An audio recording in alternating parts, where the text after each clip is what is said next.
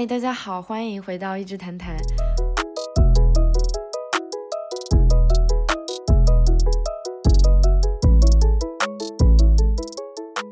好久不见，感觉有半年了吧？哦，我是蛋蛋，我忘记自我介绍了，我是蛋蛋。半年没见，不知道大家最近过得咋样？上一次是录了。今年的心愿清单，然后消失的这半年，好像是在不知不觉的慢慢实现我的心愿中。我今天回过头去看了一下当时的那个备忘录，发现真的已经完成了一大半，所以还挺为自己自豪的，并且感觉这个某种程度的吸引力法则好像真的有点。有作用。当我把这些愿望清晰的、明了的列出来以后，并且深刻的反思了自己的脑袋里的想法，给自己定了一个明确的小目标以后，好像。生活就真的会不自觉的走向那个我期待的方向，因为它很明确，然后每一步都好像在若隐若现的指引我，还挺神奇的。不知道大家当时评论留言的心愿清单完成的咋样？可以之后再出一集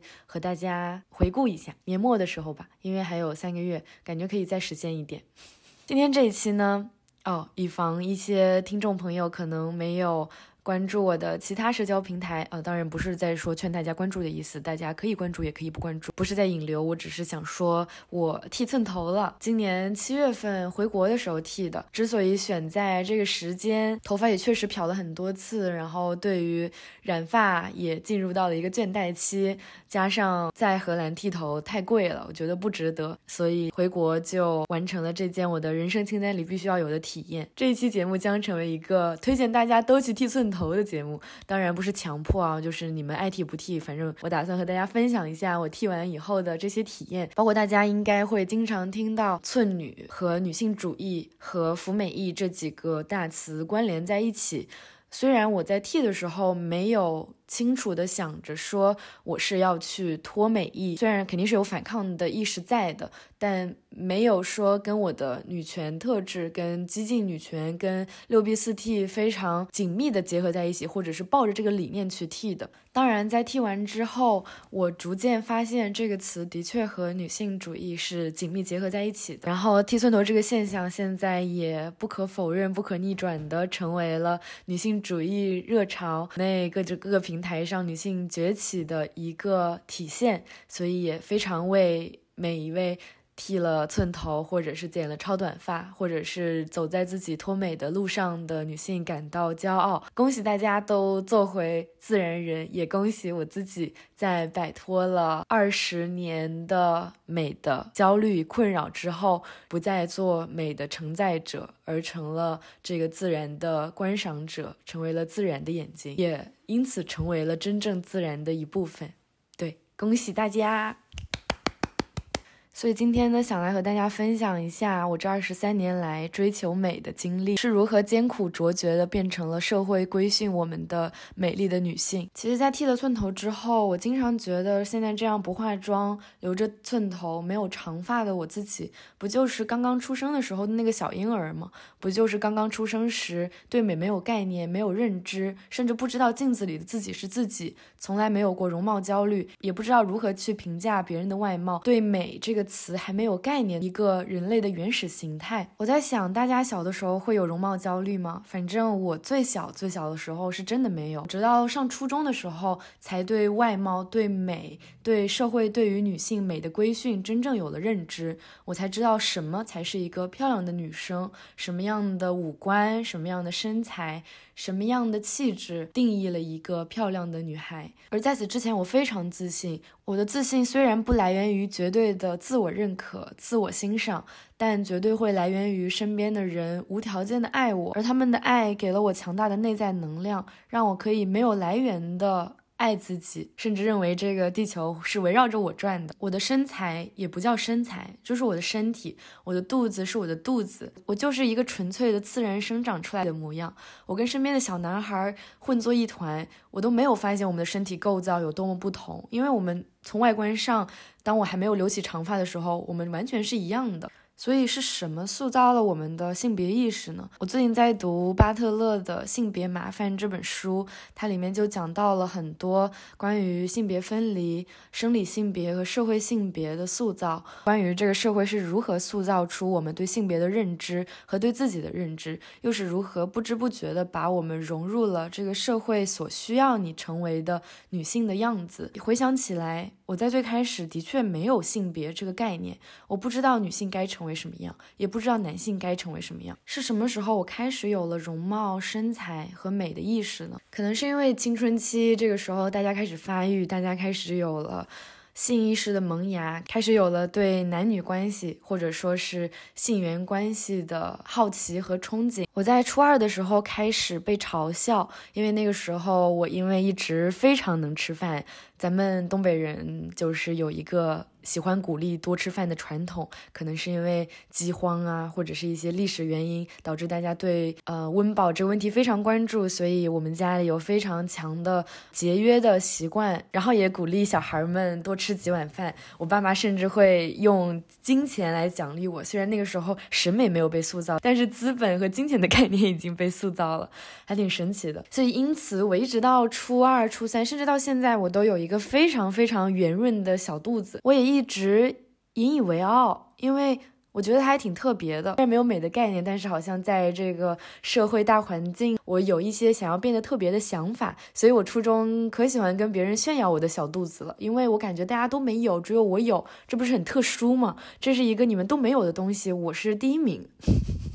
一些优绩主义的传统，所以我经常会把衣服撩起来给大家看我的肚子，我会让他们摸，我觉得我肚子好圆、好鼓、好软。我甚至向我当时认为我自己喜欢的男生炫耀。我开始秀出了一点事态变得不对的苗头，是因为我发现体育课上大家都在比谁平板支撑做的久，谁的腰比较细。然后那个时候好像又正好开始流行起了 A 四腰挑战，哦，不是 A 四腰，是反手摸肚脐的挑战。呃，虽然这件事情，如果我硬挤我的肉，我其实也能摸到，我现在也能摸到，因为我手很长，柔韧性很好。但是我发现它变成了一个审判女生的腰细不细的一个标准，所以我有点开始焦虑了。我发现为什么大家比的这个评判标准和我自己用来炫耀的不一样？为什么大家以细为荣，以扁为荣？然后我就慢慢开始有点自卑了。我不主动跟人炫耀我的肚子，我不再大胆的穿贴身的衣服了，或者可能也不贴身，只是因为我长得有点大了，然后衣服小了，但我妈还没舍得给我买新的，所以它贴在我的肚皮上，展示出了我肚皮的轮廓的时候，我变得不自信了，我开始想要穿宽松的衣服来遮住我的肚子，这成了我开始身材焦虑的开端，也是我第一次对身材、对腰有了概念。当时当然还没有先进到会开始反抗我的肚子就是我的身体，我的身体不是我的身材这么先进的意识，嗯，所以我当时能做的就只是从众的适应他们的标准，然后让自己去努力符合他们的标准。也可能是因为性意识的启蒙，或者是一直以来被压抑的对于男女关系的向往，我开始想要获得仅限于男性的认可，开始想要和女生攀比。嗯，这可能算是某种雌竞的开始。我开始在乎男性喜欢什么样的女性，什么样的身材，什么样的性格，甚至开始给自己一个角色去扮演。当时好像年段里已经开始会流行说谁谁谁的身材很好这样子的评价，所以我就努力去搞清什么叫做身材很好，然后发现自己好像不属于身材很好的那个范畴，也就是我当时的体重应该在一百零六斤左右，作为一个。正在成长的青春期的少女来说，其实是非常正常的。这样想，对女性身材的规训，真是植根于非常久远的传统里。从小好像就有，嗯，体重不过百之类的俚语。然后后面又会进阶到，呃，女生体重不过百，不是平胸就是矮之类的说法。我现在回想起来觉得很好笑，这些男的真是既要又要，又希望能就是一手掐住女生的腰，然后又希望他们有大胸，就是满足一下自己的性幻想。非常可笑又非常可悲的是，这些他们物化女性的说法，反而成了女性自我束缚的枷锁，把女性的身体拆解成一个一个部分。拆解成胸、胸型、腰、腰线，然后拆解成你的曲线，把它汇总成你的身材，我就不得不开始在乎我身体每一个地方的样子是不是美丽的。于是我开始了我长达可能六七年的减肥道路，并且一直。困于其中，一直受到身材焦虑的困扰。你能说这不是男性凝视吗？我想要身材好，只为了我自己开心，只为了取悦我自己。我就算不是为了和其他女生攀比谁身材好，我也肯定是想要融进她们美的模子里，她们为美定下的标准里。而在这个父权社会中，你又怎么能说它是绝对的、自由的？没有任何凝视的呢？不管是女生看待我也好，还是男生看待我也好，不管你喜欢男生、女生，或者你是一个双性恋，或者你干脆就是个无性恋，你都会无形的受到。这个植根于父权社会中的凝视的规训，于是我开始减肥，我开始节食。我妈妈看到我这样，其实她是不太鼓励的，但她又同时受到她自己作为一个女性在父权社会里的认知的束缚，所以她也没有严厉的阻止我，他只说我希望你能用健康的方式来减肥，甚至有一句老话，引号的老话。就是保持青春，保持美丽，减肥可能是女性一生的必修课。在她这个年纪，她也仍然在为美投资、为美努力。但我看不到我爸有任何为美努力的迹象。当我有了这个对身材、对腰的概念之后，我突然发现我的世界里原来有这么多对美的规训。我需要我的眼睛是什么样的？我的双眼皮是怎么样的？鼻梁是高的才是好看的。嗯，嘴唇应该怎么样？脸型应该怎么样？有了无数的标准，我不得不一个一个努力去分析我的五官，去分析我的身材，一个一个的去改变它，去融入这个模子，开始了我漫长的双眼皮改造之路。因为我小时候是一个半纯粹的单眼皮。因为我妈的双眼皮是割的，我爸又是内双，所以我小时候眼皮是非常不稳定的。当开始在乎外貌之后，我就开始了为我的眼皮整容的大手术，并且一直到高中，我还一直很在乎这件事情，甚至在高三毕业的时候有考虑过要去做一个双眼皮手术呢，因为它一直很困扰我。我开始贴双眼皮贴，因为我发现我的眼睛不符合任何一种美女的眼型。开始偷偷的在妈妈包里翻出一些隔离呀、粉底呀，给脸上抹抹。想起来还是觉得非常可爱、非常好笑的一个年纪。我也开始偷偷的研究各种化妆品，研究在眼皮上来点颜色，把睫毛夹翘一点。虽然这根本就不是我的自然形态，但不知道为什么这就是美的，我就是想要去遵循。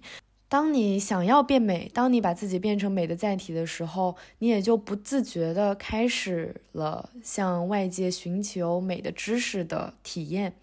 所以，当有些人说女生就是天性爱美的时候，我非常不认可。我觉得我天性其实完全不爱美。我变成服美役之集大成者是在我的高中阶段。大家如果有看过我高中时期的 vlog，肯定也能或多或少的发现一点。当时留着蘑菇头，也不算是完全蘑菇头吧，就是那种短发。然后齐刘海儿，我小时候一直想着，我这辈子都不可能把我的齐刘海掀起来，因为我觉得我的额头不好看，所以我一直很抗拒露出自己的额头。大家也能从我的视频中窥见一斑，哪怕是大课间去跑步，我也是一只手压着刘海，然后这样子跑步的。我每天都洗头，每天早上洗，尽管在需要六点钟就起床去上学的早晨，我五点半也要起来洗个头发。都可以发一条抖音，自律小美女每天五点半坚持早起洗头，然后再配上一句打败全国百分之九十九的高中生，说不定可以获得一个万赞高贴。当然，化妆其实在高中是并不允许的，但我还是若隐若现的化点素颜妆来美其名曰改善我的气色。而且那时候我不是留着那个蘑菇头嘛，就是短头发。我当时非常在乎我的两边的头发不能到我的耳后去，因为觉得会这样显得脸大。你们可能会在视频里无时不刻的发现我的那个头发一直是在我的脸边上，不会露出我的耳朵，它一直有着一个修饰我脸型的效果。现在回想起来，觉得非常可爱，非常幽默，倒也没有很后悔自己这样做，最多只是对于这个社会，对于女性规训感到愤怒、愤慨，希望女性们能早日觉醒，不受此束缚。但如果已经不自知的深陷其中时，好像也可以从中作乐。毕竟在那个时候，我也因为自己小有姿色而感到挺自信、挺开心的，也不算毫无收获吧。只是这些收获都没有什么大用，它不能让我一拳打倒一个坏蛋。也不能直接让我步入一个九八五大学，凭借我的美貌。面试的时候，老师说：“哎，这小孩子到时候可以当我们学校的校花。”然后就把我招进去，也没有因为美貌受到多少优待，无非是在性缘关系里，好像有一些男生会因为你的外貌喜欢你，我就因此有点洋洋自得，嗯，并且有一些小雌竞。当时我还喜欢流行说自己在漂亮的女生里。是学习好的，在学习好的女生里是漂亮的。不知道女生就总是在这些小事上面骄傲纠结着。作为一个女权主义者，我还曾在高二的班会课上，向着全班，包括老师的摄像头，我都不知道这个视频还在不在，说出我想要考上一个好大学，因此可以找到一个有学历、有知识、有才华的帅哥富二代。然后过上无忧无虑的米虫生活。如果要攀比的话，我倒是很高兴跟我的听众朋友们攀比一下，大家应该会觉醒的比我还早一点。但是觉醒这件事就是一个一发不可收拾的事情。但作为那个时代、那个阶段的一个经典款女生。我觉得大家可能也或多或少能在我身上找到一点自己的影子。我不会因为过去自己那么愿意服美役，或者因为自己现如今也仍然有不自觉的去符合男性凝视的行为感到耻辱，因为我知道这不是我所能选择的，这是社会强加给我的，给我输入的程序。我只是没有自我意识而已。如果大家还没有完全能够脱美役，或者仍然受到身材焦虑、容貌焦虑的困扰，我想说对自己、对女性宽容一点，给他们一点。点时间去看到、去成长，对这个社会里的厌女男性群体严格一点，有攻击性一点。毕竟他们可没有女性这么强的自省意识，会主动意识到结构性的问题而去改正、去放弃自己既得的男性红利。他们大多数都眼界比较狭窄，没有什么共情能力，还是社会惯出来的井底之蛙。所以，所以得好好健身，骂不醒的时候可能只能打醒了。要说我最为最为身材烦恼的阶段，或者说我最受身材焦虑和容貌焦虑困扰的阶段，应该是我在高三参加艺考以后。因为艺考之前不是要炫耀，也不是有任何意味，但咱们也确实是一个在辞境之后小有姿色的小女孩呢，并且为此洋洋自得。但艺考进入了一个全是美女的行列，对美有着更严苛的要求以后。我开始受到了很多容貌上、身材上的评判和攻击，可能也是因为我开始做 vlog 博主，所以我这渺小的自信心被几句弹幕说这也能夸好看吗？给击倒了。我花了五六年减肥变美所建立的自信心，被陌生人的两句话就击垮了。可能是因为就我对身边女性的观察而塑造的女性自信的认知里，美的确占了很大程度。不管你学习再好，你再小有成就，你事业有成，大家评判你的时候，仍然先说你漂不漂亮，你长得好不好看，或者你有没有一个嗯幸福的合格的老公和家庭。永远不会从女性本身的品质上开始评价，而是从她外在的别人赋予她的这些东西上来建立她的自信。这个体系本身就大有问题。可惜当时的我并不能意识到这些，于是又只能盲从，只能让自己适应这些标准。尽管我那时候最重的时候也就是一百一十斤吧，但没办法，我的脑子里有一个非常明确的美女的标准，它是 A 四腰，细的像筷子一样。而这是一个夸奖的腿，它是肩膀因为瘦出的骨头而形成的直角肩，它是可能有一点体态问题而导致的背上的蝴蝶骨。它要瘦到脸颊凹陷，上镜才不会显得圆润。它吃东西只吃一两口，从不吃什么麻辣香锅，也不喝百香果双响炮。你说我要是天生饭量很小，对美食没什么追求也就算了，我也就很自然而然的去减肥了。但我们焦虑，我们痛苦，可能就是因为。我们的味蕾像我们的审美意识一样需要被满足，而他们两个在我们的身体里面互相争执着，然后互相埋怨：你怎么管不住嘴？你为什么要这么瘦？于是就更加加重了我们的身材焦虑。我甚至还出过减肥视频呢，大家有可能看过。在一九年刚刚艺考之后，我夸夸几个月就减掉十斤，跟大家分享了我的减肥小技巧。表演的倒是坚强、乐观、自信，并且推荐大家用健康的方式减肥。我现在跟大家坦白了吧，毕竟已经四年了，应该已经没有什么问责期了。虽然当时说的一本正经，看起来都非常健康，其实我私下经常不吃不喝，并且还花了不少冤枉钱买点什么微商代餐粉啊之类的。真的非常感谢，也非常遗憾，我妈妈当时不阻止我，为了尊重我一个小女孩迫切的爱美心情。但是总之就是有大把家产。花在了这里。实际上，那个时候我也会因为多吃两口炸鸡而晚上抱头痛哭，并且认为自己这就是在暴食。背地里也会因为饿得睡不着觉而到处搜索哪里有见效快的减肥药可以让我吃吃啊，最好能明天立立刻暴瘦十斤。就算会让我有什么心血管疾病，我也可以在所不惜，因为我就是想瘦，瘦了我才能快乐。因为对于女生来说，美肯定比命重要。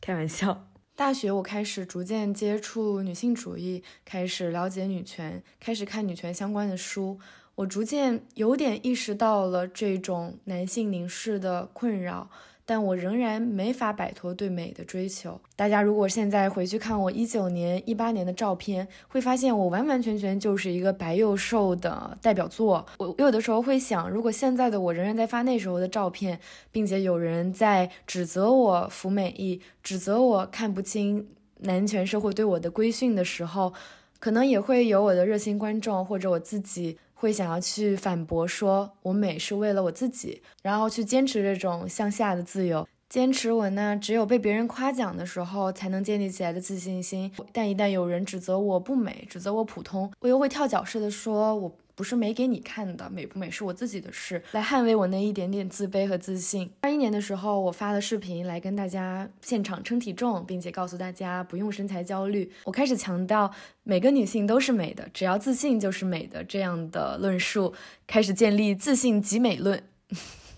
虽然还没办法跳脱出美的框架，但也算是一种大进步。我不再减肥，不再节食，但我还是几乎天天都会化妆。只要拍视频，我都希望能拿出我最美的状态来展示给大家。我会接睫毛，我会做美甲，我会在过年的时候发了压岁钱，觉得这时候要去。搞个头发，搞个美甲，搞个睫毛，把这些钱花在这里，花在让我自己变美，变得更受别人喜爱上，让我觉得非常开心，非常有价值。我还是会打一些水光针哦，我甚至纹过眉毛。我希望自己素颜的时候仍然保持美丽，尽管我其实不太能够接受自己的素颜，还没有做到完全和素颜和解。尽管那是我最舒服、最原本的样子，那就是我，但我还是觉得如果化了妆，我会更自信、更开心，也使我自己感到愉悦。所以。化妆是取悦自己这个说法，其实并不和化妆服美役矛盾，因为当你还在这个框架中，你的确会为美感到开心，的确在取悦你自己。我看第二性的时候，波伏娃写到，当斧头来到森林的时候，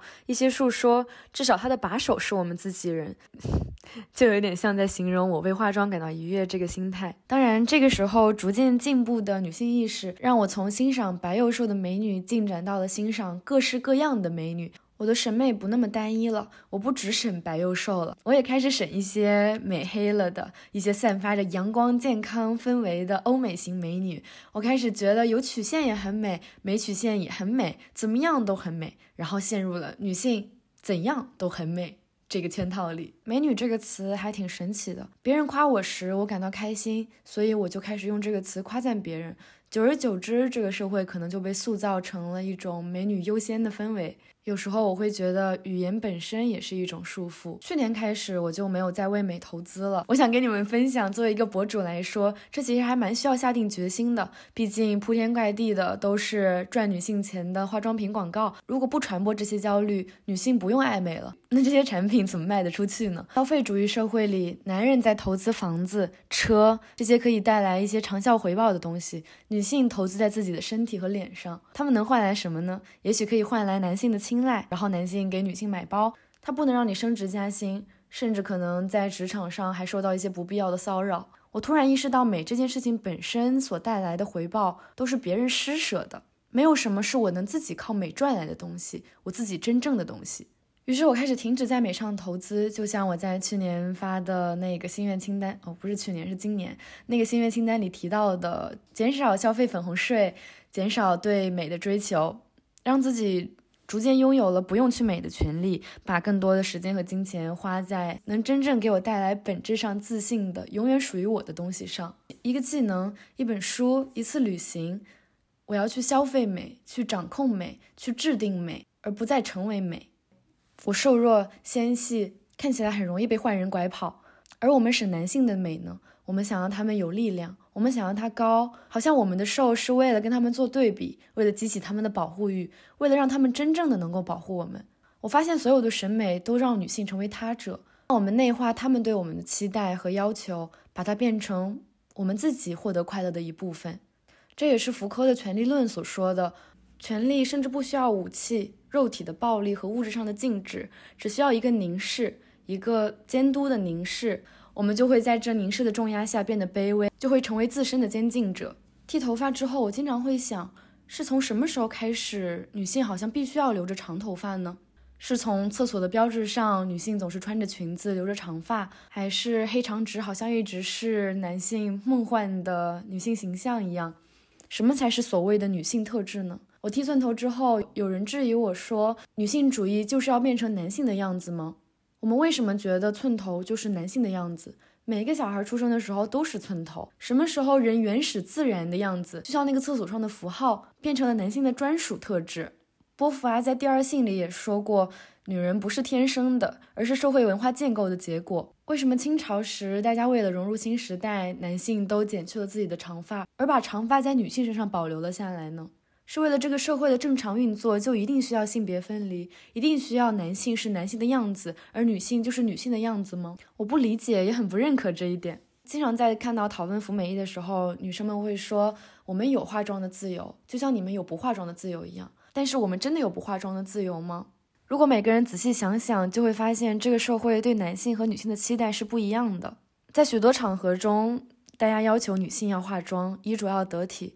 男的可能他们会呼吸就可以了，而这样的外貌审判又反过来加重了女性的焦虑，给女生创造出了素颜这个词语，让女性需要和自己最真实的面貌和解。我直播的时候，还有平时收集问题的时候，经常会收到大家问我，说怎么能够不身材焦虑、不容貌焦虑？我觉得，当你听完这期播客，不知道你能不能感受到一些这个父权社会浸润下对我们思想的侵蚀。当你感受到了这个父权社会有多么的可恶和阴险，你会对这套规则感到不屑，对它嗤之以鼻。我们就不跟他们玩这套规则了，当然也就不会在乎所谓的身材、所谓的容貌在这套游戏里面扮演的角色了。所以，与其让自己努力的抓准每一次的潮流，不如跳出这个游戏规则外，不如不陪他们玩这套游戏，然后去掌握更大的、更本质的东西，去成为制定游戏规则的人。所以，如果大家有还在为此焦虑的话，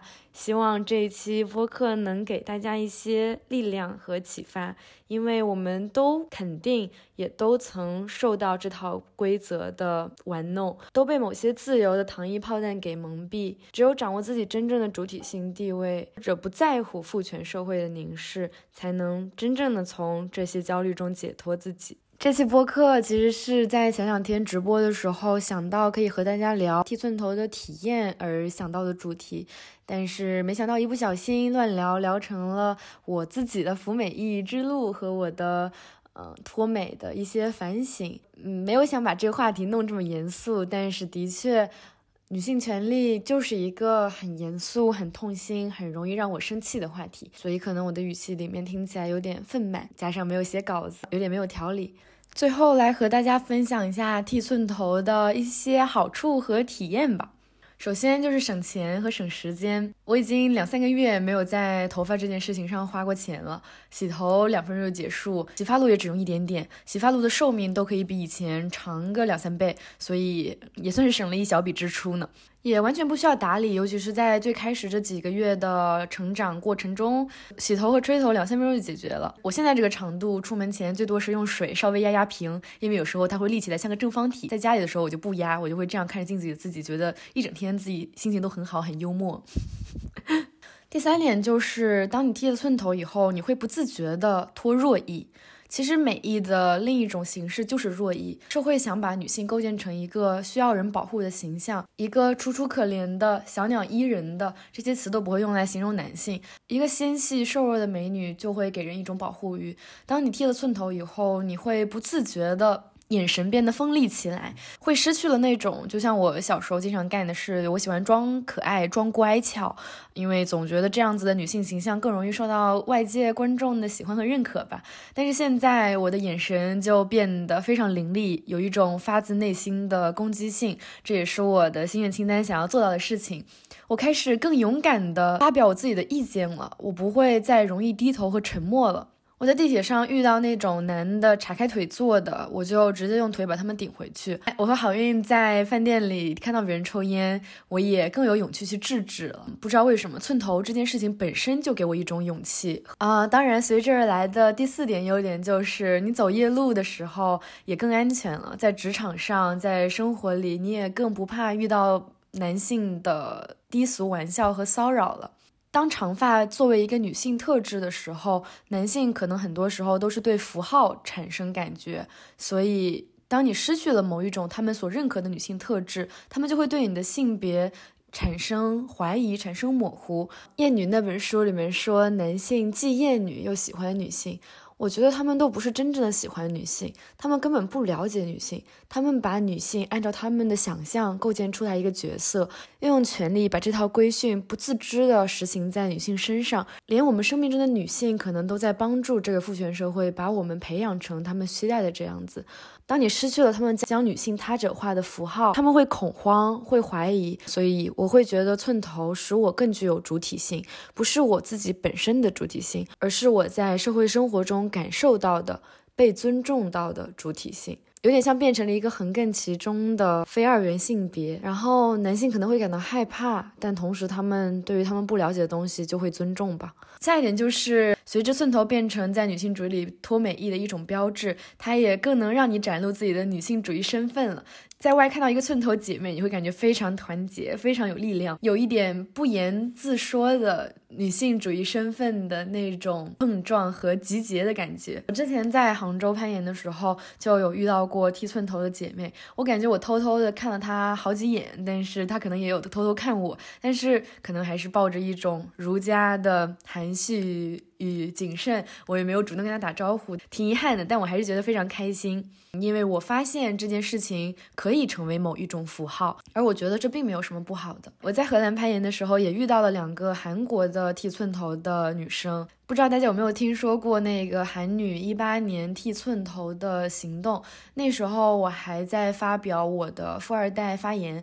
他们就已经有举行这么先锋的活动，非常感动，并且非常想要加入他们。如果大家没有看过的话，也可以去看一下那个视频，汲取一点剃寸头的能量。还有就是，我觉得它是一个非常好的体验身边人的态度的手段，在剃寸头前。包括可能很多女性对于性别不平等或者这种父权社会的感受并不明显，并且可能也因为容貌身材享受了某种程度的优待，导致可能更难放下。就像我某种大义凛然的为了坚持这件事情，放弃了接所有任何教女性变美的广告的。权利，但我觉得也没什么可遗憾的，因为当你还享有某种红利，就像男性在父权社会里想到的红利一样，他们会不舍得放弃，所以就选择性的失明。当你真的能够放下美，放下女性气质代表之一长发的时候，我们可能能更容易的就脱去美对我们的束缚。因为你会发现，真没什么大不了的，寸头不就是人最本身、最原始的样子吗？这有点像是一种重新体验自己，回到一个小婴小婴儿，重新去认识这个世界的感觉。就像我在刚开始说的，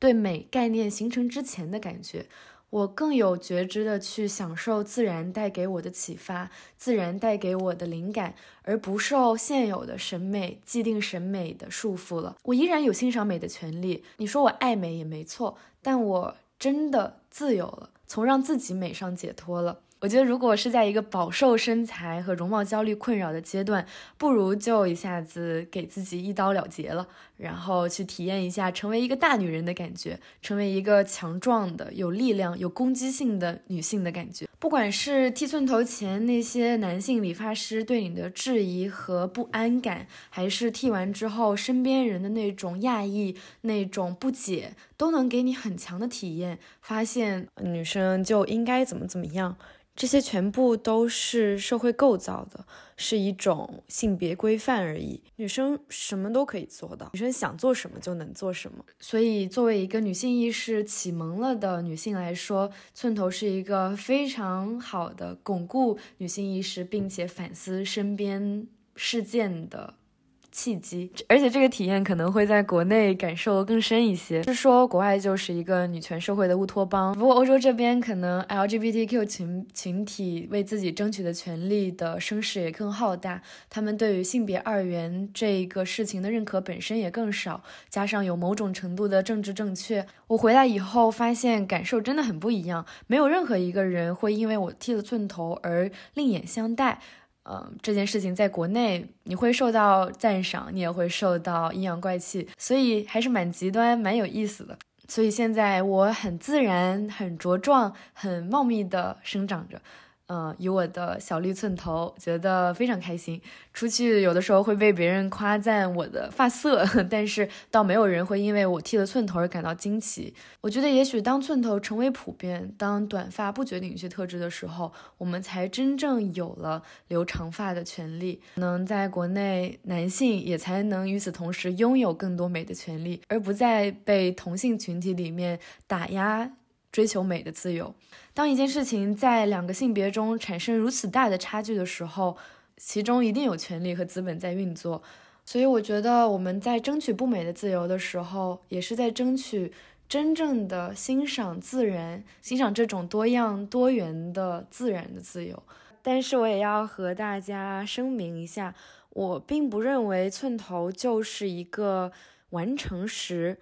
对我来说，它更像是一个体验，怎么给它赋予意义都可以，但它也绝不是一个纲领式的行动，更不是衡量一个女性够不够女权、够不够先进的标准。历史上有非常多先进的、优秀的女性，她们也许都不是寸头。女性主义到现在在中国开始流行剃寸头，或者说给寸头赋予一定意义，只是意味着一定程度的解放，只是意味着我们的觉醒。它不是一个纲领，不是一个门槛，也不是一个原则。每个女性有自己去实现自己女性主义道路的方法。这个世界也不是二极管的世界。不是长发的对立面就是寸头。我们剃寸头，只是因为我们要反抗，我们要自然，我们要舒适，要方便，要把我们的时间与金钱花在比美更重要的地方。我们拥有寸头的权利，我们才拥有长发的权利。肯定不是每个人都愿意做出头鸟，愿意上房揭瓦。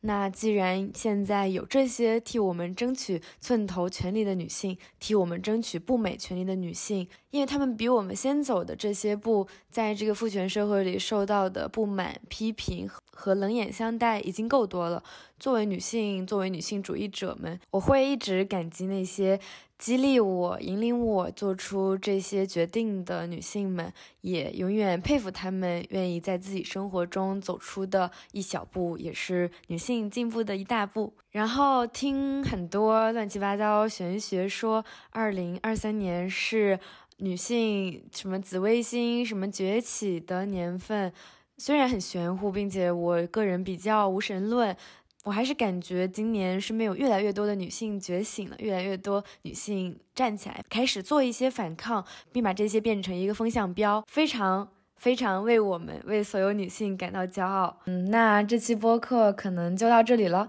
希望大家都能爱自己本来的样子，早日摆脱容貌焦虑和身材焦虑。成为父权社会的观察者，成为大自然的观赏者，拥有发现美的眼睛，而不是美的眼睛。